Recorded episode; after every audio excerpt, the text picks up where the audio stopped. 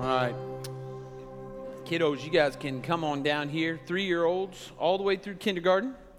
If you've got a Bible, while they're coming down here, you can turn to Exodus chapter 20. All right?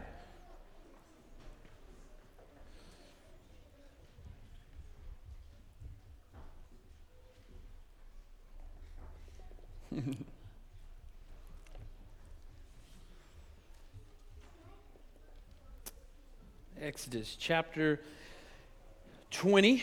Um, just wanted, to, and if, if we could, I thought last week when Nick was here, he did something that was a good idea that, that I think we need to do a better job of. So if you would, would you please stand as we honor the reading of God's word this morning in Exodus chapter 20?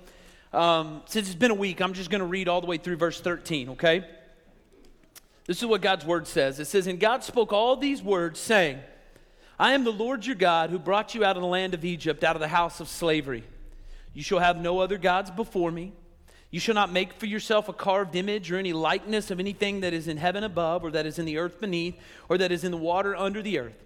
You shall not bow down to them or serve them, for I, the Lord your God, am a jealous God, visiting the iniquity of the fathers on the children to the third and the fourth generation of those who hate me, but showing steadfast love to thousands of those who love me and keep my commandments.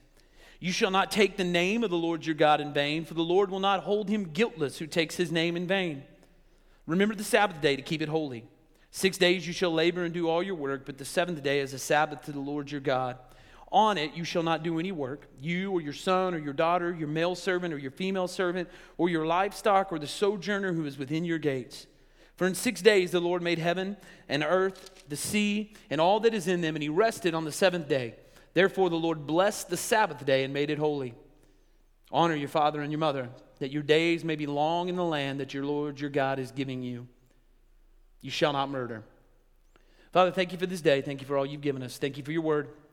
Uh, I pray that this text today, that we would feel the enormity of verse 13. Um, and that this week, that, well, that, that each and every one of us in here would see where we are so guilty of this. Um, and that, Father, the, the weight of what you're commanding us uh, it, it should be heavy on all of us when we leave here today. Above all, we pray that we see Jesus through this text and we see what Jesus did for murderers like each and every one of us. And it's in your name we pray. Amen. You can have a seat. So, just by uh, way of review, the first commandment is there is one God and we worship him alone. The second commandment is that since there's one God, we worship that God correctly. So we don't fashion or form any images that we can worship that God through. The third commandment is since there's one God and he wants to be worshiped correctly, then we do not take his name in vain. We don't take his name in a flippant manner. We, we reverently show respect to the name of God. The fourth commandment is one day out of seven, we should rest, refocus, and remember the gospel. The fifth commandment is we're to honor our parents. And if you remember what we said a couple weeks ago, we explained that this commandment was the bridge between the two tables of commandments. Right? That the fifth commandment was there to show that, that if we can honor our parents, if we can show honor where honor is due in the home, which is the hardest place to show honor, then that honor will flow out to all of society. So the first four are about our vertical relationship with God. The fifth one bridges the gap. And now, starting in the last uh, five commandments, we're going to talk about our horizontal relationship with other people. Right? And it's kind of cool how God laid that out because what did Jesus say? What's the greatest commandment? Right? To love the Lord your God with all your heart, your soul, your mind, and strength, right? Your vertical relationship. And then in turn, love our neighbor as ourself. All right? Now, in 2015, March, to be precise, Mariah and I became part of, of the special needs community. Uh, and it's an amazing community. It's made up of amazing people, people that, that are heroes, people uh, that fight every single day of their lives. But one of the things that I learned quickly about the special needs community, though, is this is that it has a very liberal bent to it. The majority of people in that community lean that way. And about two months ago, or whatever it was, when Justice Ginsburg passed away, that became very, very apparent in that community how uh, they mourned her passing. And listen, Ginsburg wrote the majority opinion on something that's called the Olmstead Act. I would encourage you to look it up. It's probably the greatest single piece of legislation that was written for special needs uh, people. Uh, and she should be applauded and commended for the way that she protected those kinds of people, right? People in the special needs community. But on the other end of that spectrum, Justice Ginsburg was also a staunch advocate for abortion. Planned Parenthood lauded Justice Ginsburg at her passing. They pointed to her steadfast support of abortion rights, including her opposition to the Partial Birth Abortion Act. Now, if you don't know what that is, partial birth abortion is a procedure where a baby, either at or near full term, is partially delivered and aborted at the last minute so that they can call it abortion and not murder. Al Mohler, speaking on her death, said Ruth Bader Ginsburg reigned as one of the most effective defenders of abortion. She made clear throughout her career that women had a right to an abortion under any and all circumstances. And here's where I struggle with it because one of those circumstances is when a child is diagnosed in the womb with special needs. In 2017, Iceland claimed that they had eliminated Down syndrome from their country completely. I don't know if any of you remember this story uh, the news media just applauded them for what they were able to do uh, in ridding Down syndrome from their country. Well, as you begin to study and you begin to look to see what was happening, is that 100% of children diagnosed with Down syndrome in the womb in Iceland were aborted. And see, a lot of the reason that we have genetic testing whenever you get ready to have a baby, right, is for purposes of abortion.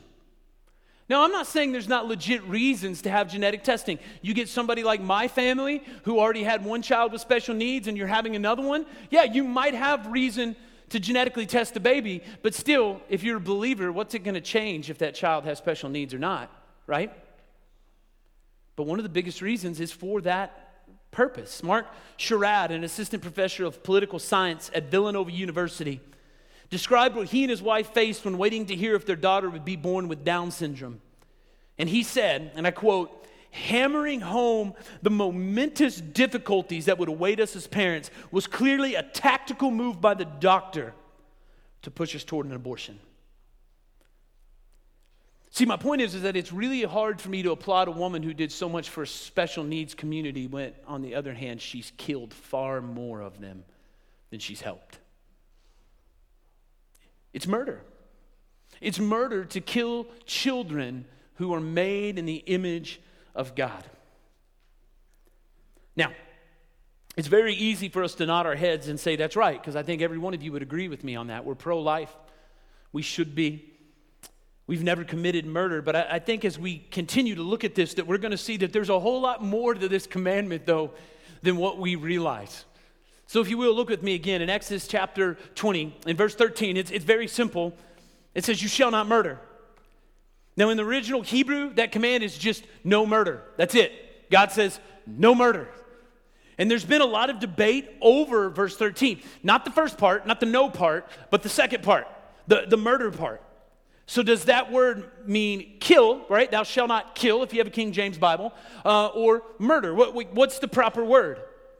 Well, the Hebrew word is ratzak, which that word is used in the Bible to, to, to talk about um, uh, killing, but it's never used in a legal or a military context in the Bible. So if ever there was like a capital punishment case, that word's not used. Uh, if anybody's going to war and they're killing other combatants, that word is not used. And again, the King James, it's a good translation, okay, easy if, if you love it, okay, I'm not bad mouthing it. But it is a little imprecise here when it says kill. See, what the commandment means is not killing, but unlawful killing, which we would call murder.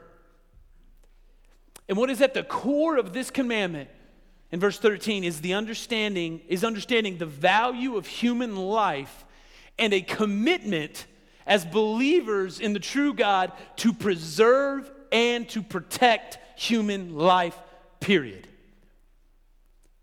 The commandment not to murder is actually first given as Noah gets off the ark, right? In Genesis chapter 9, verses 5 and 6, God says this, and it says, And for your lifeblood I will require a reckoning From every beast I will require it, and from man, from his fellow man, I will require a reckoning for the life of man. Whoever sheds the blood of man, by man shall his blood be shed. For God made man in his own image. So God says, hey, you take a life, you pay with your life. There's nothing on earth that you could use to pay for life, right? So if God said, hey, if you take a life, then you're going to get fined $10 million, that would be putting a price on life. He didn't say that. He says the only thing that equals life is life. And the reason why is given right there in verse 6. What does he say? That God made us, human beings, in his own image. The Bible calls this the imago Dei, that we all have the image of God. We bear that. And what that means is just that we reflect certain parts of God. To, to some extent, all of creation reflects parts of God, right? From waterfalls to sunsets, galaxies, even animals to, to a small extent. But there's something special in the way that human beings represent God. So if you think about it, a mirror represents an image better than water. Water represents an image better than a rock. So when it comes to creation, you and I, as image bearers of God, we are mirrors that reflect God more clearly than anything else on earth. That's what it means. So when you and I think of men and women as anything less than the image of God, we are devaluing life. See, one of Satan's primary tasks is to get you and I, to get human beings to devalue life. In John chapter 8, verse 44, Jesus says, You are of your father, the devil, and your will is to do your father's desires. And look what he says about the devil. He was a murderer from the beginning and does not stand in the truth because there is no truth in him. When he lies, he speaks out of his own character, for he is a liar and the father of lies. So when we devalue life, we're murderers, right along with Satan. Now, the problem that we have in this society today, and, and, and tell me if you see this, is that we want to try to celebrate and pres- preserve life, right? We love it. You can get on TV, you can watch all kinds of stories, and, and we love stories of perseverance and, and how uh, humans can just thrive and persevere through anything. Like, we want to value and celebrate life. But then, on the other hand, we're trying to show that there's nothing special at all about life. In an article in The Atlantic entitled Legal Abortion Isn't the Problem to Be Solved, the authors say this, right? Listen. Rather, what needs to be challenged is the notion that a physical or developmental disability is a tragedy. To reassure parents that they can, in fact, raise children with significant impairments, American society must do more to emphasize that disability is a normal part of human diversity it must provide more cultural, social, and emotional support for the families that experience it. Okay? So notice that. Let's value that life.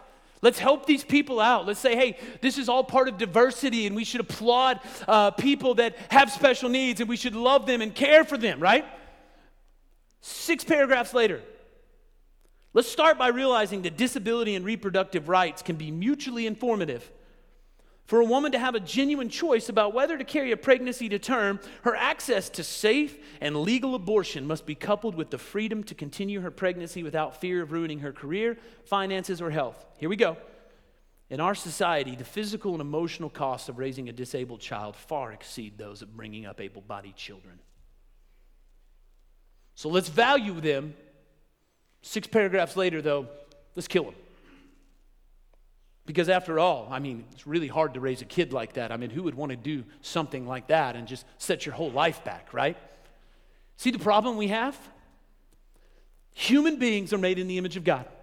And so, because of that, the Bible says all of life is precious, and we should value that. Now, before we talk about what murder is, okay, because I want to get specific, I just want to very quickly look at what murder is not because I know some people are going to be like, well, what about this or what about this? Okay, let me let's just look at it very quickly. What murder is not is self-defense. Self-defense. Exodus chapter 22, verse 2 If a thief is found breaking in and is struck so that he dies, there shall be no blood guilt for him. So you can and you should defend your family and your home if it comes down to it. We have men in our church that are watching the doors. They're patrolling the building. In case something like that happens, we are ready to protect and defend. And so, in those instances of self defense, the Bible says that's not murder, it says that is okay. So, self defense is not murder. The second one is lethal force or capital punishment. Romans chapter 13, verses 1 through 4 says, Let every person be subject to the governing authorities. For there's no authority except from God, and those that exist have been instituted by God. Therefore, whoever resists the authorities resists what God has appointed, and those who resist will incur judgment. For rulers are not a terror to good conduct, but to bad. Would you have no fear of the one who is in authority? Then do what is good, and you will receive his approval, for he is God's servant for your good. But if you do wrong, be afraid, for he does not bear the sword in vain, for he is the servant of God an avenger who carries out God's wrath on the wrongdoer. So there will be times that law enforcement must use force. There will come times when very bad men are put to death because of their crimes, and the scripture is clear that God allows that. And listen, I'm not going to open up a can of worms on the criminal justice system, okay? Don't be, well, okay, that's not the time or place for this sermon, okay? I'm simply saying that the Old and the New Testament will give the government the right to justly punish. And if they do so in a way that they misuse that authority, God will take care of them. That will be sorted out, okay? So, lethal force or capital punishment is not murder. And finally, the third one is just war. So, so we just read Romans 13, and, and that authorizes a government to go to war if they need to. And many wars are not just, but some wars are necessary to protect innocent life. And so, if that war is conducted for that reason, the Bible would not label the actions of a soldier or a country as murder, okay? And so, a lot of times when you have uh, Christian nations or countries like ours, before they go to war, they will ask themselves some of these questions. They'll ask this question Is the war being waged by a legitimate government, okay? So, so is this government legit or is it some sort of guerrilla government? Is this war being waged for a worthy cause? Right? Are we going in to protect life or are we going in to get rich? Are we going to go in with force that's proportional to the attack? So one country kills three people and you go in and drop a nuke on them, that may not be proportional to the attack, right? There's probably uh, uh another way that we need to go about that. And finally, they'll ask themselves are they going in against men who are soldiers, not civilians? Okay? So the Bible says all three of those, right? Self defense, uh, uh, uh, uh, sorry, lethal force, capital punishment, right? Those are one, uh, in just wars. Those things, if used in the proper context, are not murder, okay? So we can kind of move those out of the way. So, what is murder then? What is it? It's murder, okay? It's taking someone's life we murder because we value something on earth more than we value the lives of others. So, most of the time when a murder occurs, it occurs because of greed. They have something you want, and so you kill them. Or jealousy, you're, you're jealous of what they have or who they are, and so you kill them. You do it out of fear. Uh, you do it out of revenge, right? You, you get back or you hire somebody. Uh, there was a pastor recently who, come to find out, he had hired a hitman to take out several people in his church. I mean, I get it. Not saying it's right. That's a joke, as a joke, right? But it was revenge. He, he was done. That is what murder is, okay? So murder is murder. It's killing somebody for one of those reasons. The other example is abortion. We've already said it, but I'll say it again. Abortion is murder. Killing the unborn is murder. From 1973 to 2018, there were 61.8 million abortions performed in the U.S. That's 168 abortions per, per 1,000 lives. In 2017, there were 2,362 abortions per day, 98 an hour and one every 96 seconds. That's murder. That's murder. And don't give me the whole, well, it's women's empowerment deal, right? Yeah, that's, that makes a lot of sense. Let's kill women to empower women. Because half of those abortions were other women. Abortion is murder. Okay? And so that's the, the physical side of murder. It's killing, it's murder, it's abortion. And I think every one of us, again, we can nod our heads at this point and go, Amen. Yes, preach on. Let's go, Byron. Let's go home. I don't want to go any further. I don't either. But we've got to look at the other side of this because I think if you'll listen, and if you're like me this week, you're going to find out that you violate this command a lot more than you realize you do. In Matthew chapter 5, verses 21 through 22, this is Jesus speaking. Jesus says, You've heard that it was said to those of old that you shall not murder, and whoever murders will be liable to judgment. But I say to you that everyone who is angry with his brother will be liable to judgment. Whoever insults his brother will be liable to the council, and whoever says, You fool, will be liable to the hell, uh, to the hell of fire. So remember, Jesus and the apostles never did away with any of the Ten Commandments. In fact, Jesus took every one of them and said, Yeah, you've heard it said, but let me take it a step further to show you what the heart really says. And Jesus says, Yeah, I get it. Most of you have never physically killed anyone, but he says having anger towards them is the exact same thing. So he's saying God looks at the heart.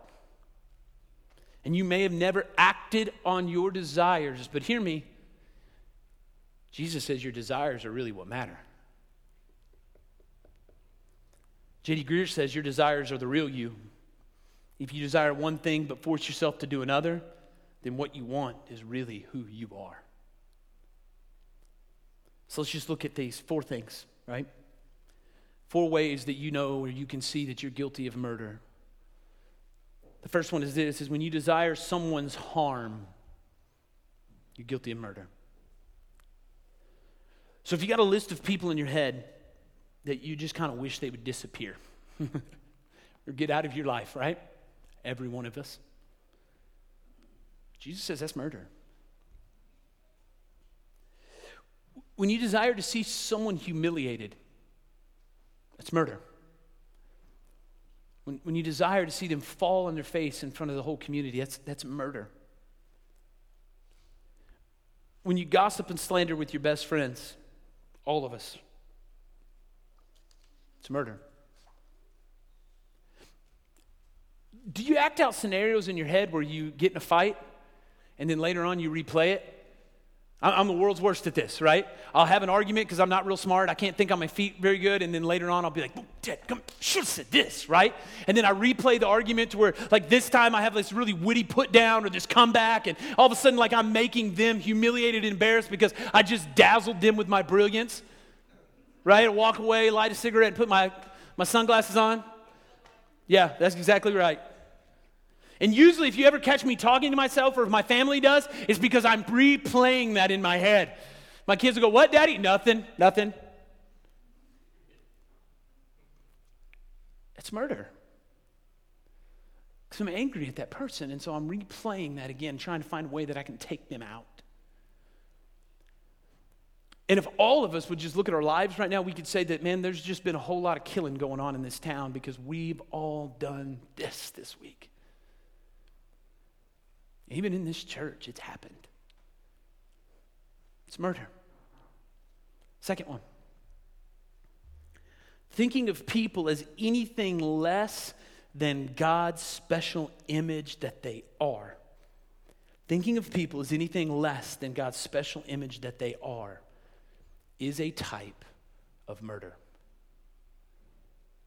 So Jesus says when you call someone a fool, you're guilty of murder. So when we insult someone or we call them a, a derogatory name, we do not recognize them as the image of God. We devalue that. Remember, that's, that's our definition. That's devaluing life. When you're seeing them as less than, you're devaluing life. And here's what we do is that we do this primarily with groups. So we see a group that we don't like, and rather than, than we see groups that we don't like rather than individuals that are made in the image of God. Okay? We see groups that we don't like rather than individuals that are made in the image of God. And so we'll say horrific things about certain ethnic groups, whether it's black people or brown people. stop me if you've heard this one before. Well, he's a good Mexican. So he's implying that that one's good while the rest of them over here are just somewhat bad. So this one's good, these ones are bad. That's murder. Listen, I've heard stories of people who use the N word in front of their black friends, and when their black friend calls them out on it, they go, Oh, I'm not talking about you. Oh, so I'm one of the good ones while the rest of them, they're bad.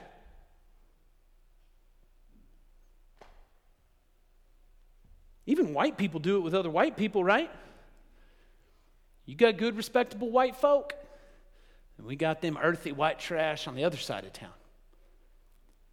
I got a buddy who lives in a town, 99% Anglo. He'll tell you the same thing. He's like, it doesn't matter.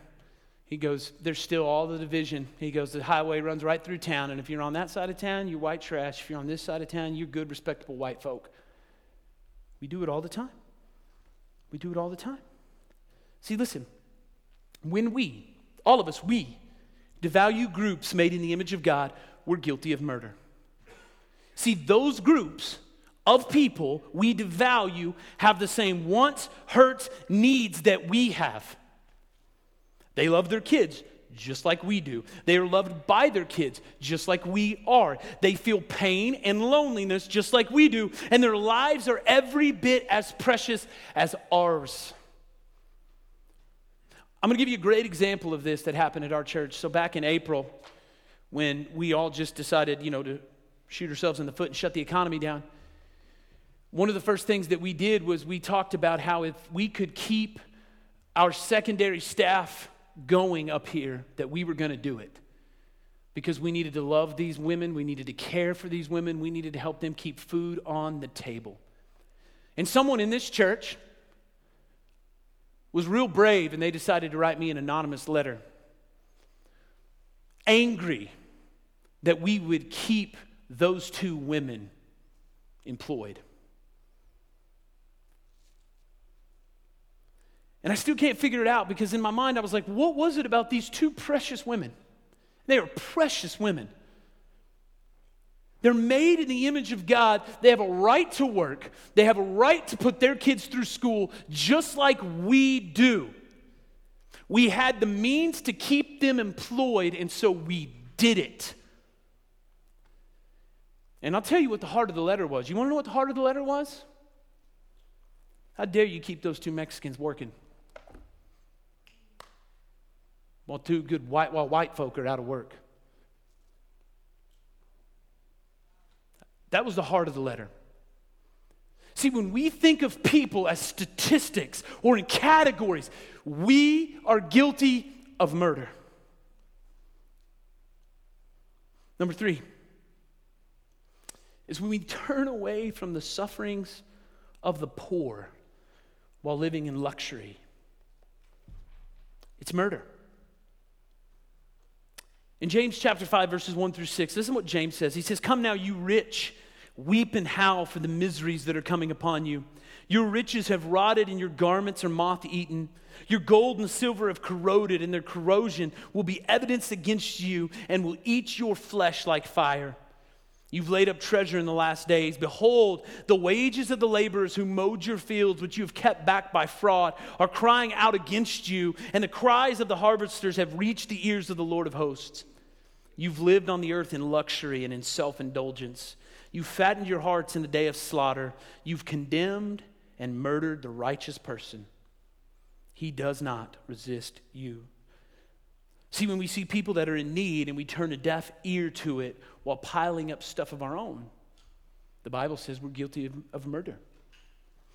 Now, listen, we're not saying you can't have stuff. Immediately, everybody's like, you know, it's not what nobody's saying that at all.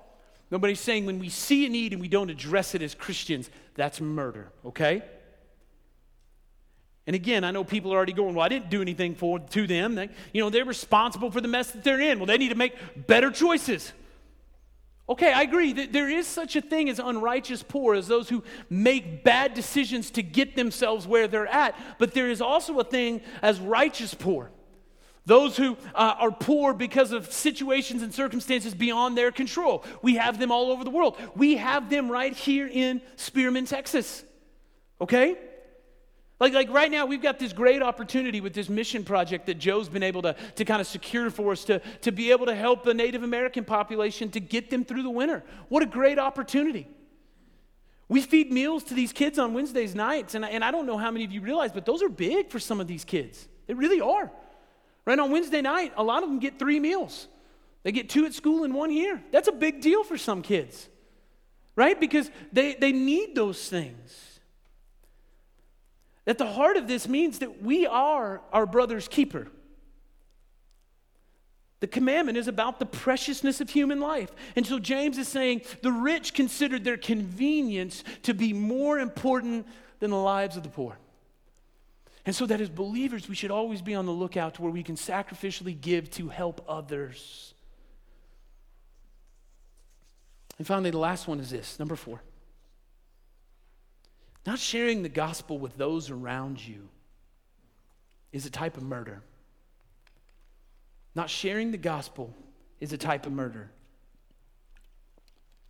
In Ezekiel chapter 33, verses 6 through 8, says this it says, But if the watchman sees the sword coming and does not blow the trumpet, so that the people are not warned, and the sword comes and takes any of them, that person is taken away in his iniquity but his blood I will require at, at the watchman's hand. So, you, son of man, I have made a watchman for the house of Israel. Whenever you hear a word from my mouth, you shall give them warning from me.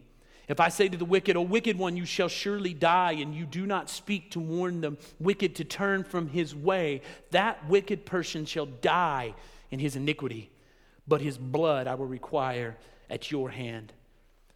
See, God's comparing Ezekiel to a watchman and he's saying, hey, the watchman is, is standing on his tower and he's, he's watching and he sees the army come to kill the city. And instead of saying anything, he just is quiet about it.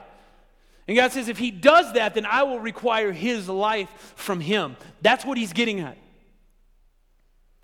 So, what that means for you and I is that we're surrounded by people who don't know Jesus, and you say or do nothing, their blood is on your hands. I mean, let that sink in we are held responsible. And so, if we really believe the gospel, how do we reconcile that with the way that we live? Listen, myself included. I mean, like, how little urgency do we have someday to take the gospel to other people? We have very little. I mean, how little urgency do we have for missions? how little we sacrificially give, how we care to claim about the kids' spiritual condition in our community, but yet we do little to encourage or support the work of youth ministry, even in our own church. And listen, not trying to beat anyone up. I am preaching to the choir here. But what I want each and every one of us to understand is that human life is precious. God loves human beings who are made in his image, and he calls you and I to do the same thing. You see how difficult this commandment is? Kind of roped you in there at the first, didn't I? You're like, oh, yeah, yeah, get him, Byron. Well, I know that I do all of these things. And I know many of us do too. So, what do we do then? Because if I just stopped here and prayed, we're going to walk out of here with no hope at all. We're going to walk out of here going, man, I am a terrible human being. Well, you are.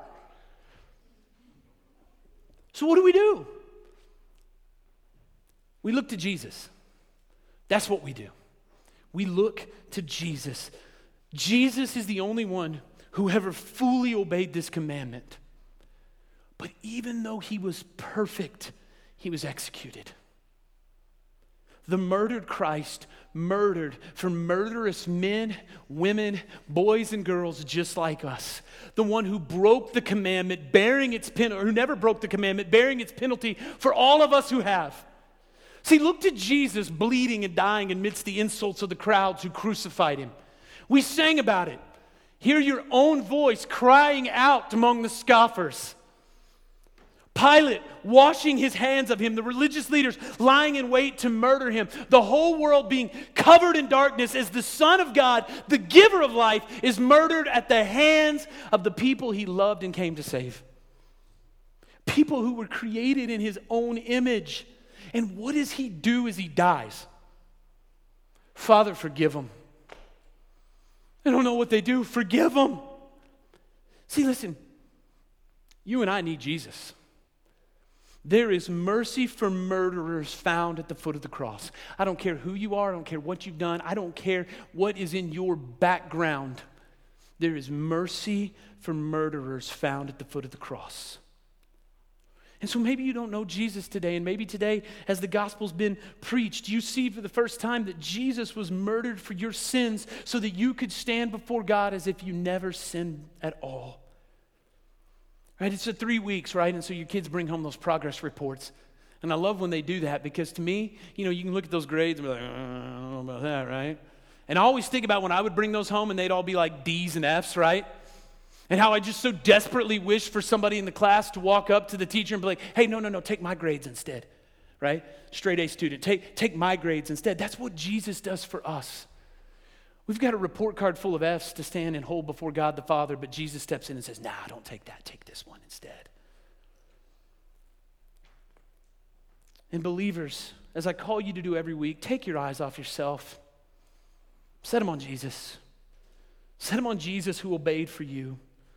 See, when you look to Jesus, the Son of God, murdered for you, the Son of God murdered for those who bear his image, here's what happens you realize that you were rescued and your heart changes. Not your behavior, your heart. So instead of having a heart that wants to use people, a heart that wants to take from people, that wants to exploit people, you'll find that you want to love, serve, and forgive them the way that Jesus loved, served, and forgave you. You will then live for others and value human life as Jesus valued yours. So, if you would, please pray with me this morning. Father, I, I, thank you so much for this day, and I thank you for all that you've given us. Father, I pray that now as we stand to sing, and that we sing about how deep your love is, that, Father, we would all, with one voice, sing at the top of our lungs this morning. Because there's not a single one of us today that can walk out of here with our heads held high and beating our chest saying, I've kept this commandment. We've all broken it, we've all violated it. And Father, we're all condemned. But Jesus Christ stepped in. He stepped in and he kept this commandment for us. He was murdered for murderous men and women and boys and girls just like us. He laid down his life for those that would kill him. And because of what he's done, Father, instead of handing you a report card full of F's, Jesus knocks it out of our hand and he gives us his report card instead. So I pray that we would stand today and that we would worship Jesus. Father, for those in the room that are maybe just struggling with immense guilt over maybe something I said today, whether that's about uh, just the, the treatment of, of another human being, maybe, maybe because of, of an abortion or something in the past, that Father, today they would just feel your love and your forgiveness and your grace towards them, and that they would not leave here with their heads down, but with their head up, saying, Thank you, Jesus, for what you've done to save a wretch like me. Thank you, Father. And it's in your name we pray. Amen. If you would, please stand.